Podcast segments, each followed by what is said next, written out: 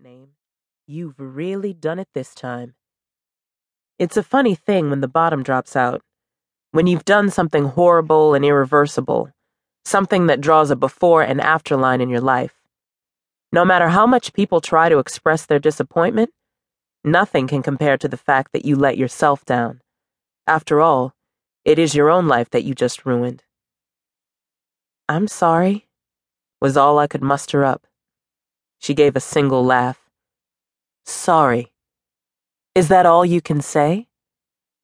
What else could I say? Despite the nonchalant attitude, I was scared to death and ashamed. Not so much for my parents, but for myself. They had their own agenda, which I was sure included a run for the presidency of the United States of America at some point. Over the lonesome, only child years, I had come to understand my place in the family, to be seen and not heard.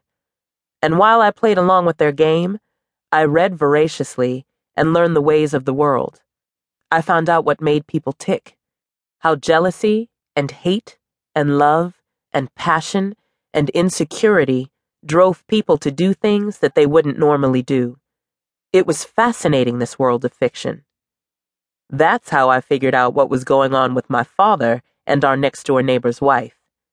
The late days at work, the calling and hanging up, the expensive gifts that followed my parents' weeks of counseling, all of that preceding our abrupt move to our new house. That was their life politics, scandal, and pretense. I had wanted better for myself. True love, just like in the romance books, and a family where people came closer in crises rather than falling apart. I wanted to go to college and do something with my life, maybe become a teacher or a doctor. Instead, I'd gone and made myself another statistic an unwed black teenage mother. How stupid could I be?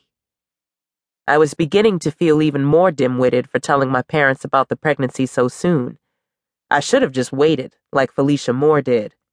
Wore baggy clothes, wrapped up pads every month and put them in the trash can, and had my mama take me all the way to the emergency room while I complained of severe cramps right up until the very second I pushed the baby out.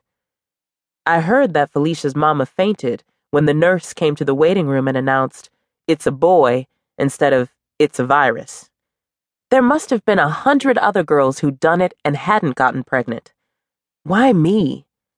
I buried my face in my hands, almost wishing I could bury my whole body with this baby inside me, too.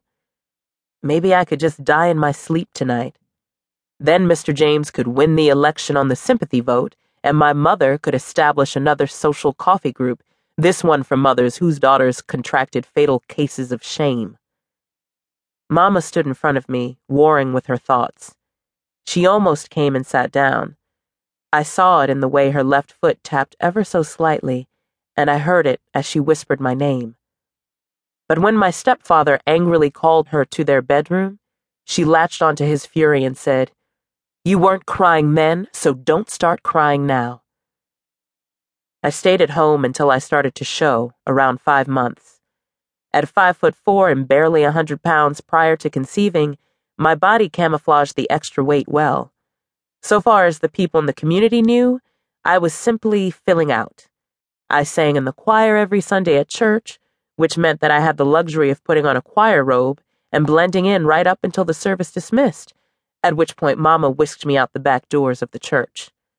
At school, I had always been the quiet type. Since we'd only lived in Houston for the minimum number of years Mr. James had to be a resident before running for city council, I didn't have any close friends. Nobody believed Bootsy when he said that he did it with me, except my unlicensed, unplanned parenthood counselor, Dee Dee, who lied so much that when she tried to go back and tell that I'd sought her advice, nobody believed her either. It helped that I was in a big school where girls popped up pregnant and dropped on and off roll sheets so often it wasn't a big deal socially. Everybody had their suspicions, but under penalty of Mr. James, I never confirmed them. Not even to Bootsy. I didn't talk about it at school, at home, at church. I didn't even talk about it to myself when I sat on the toilet. When the baby got big enough where I could feel his kick, I could only blink my eyes.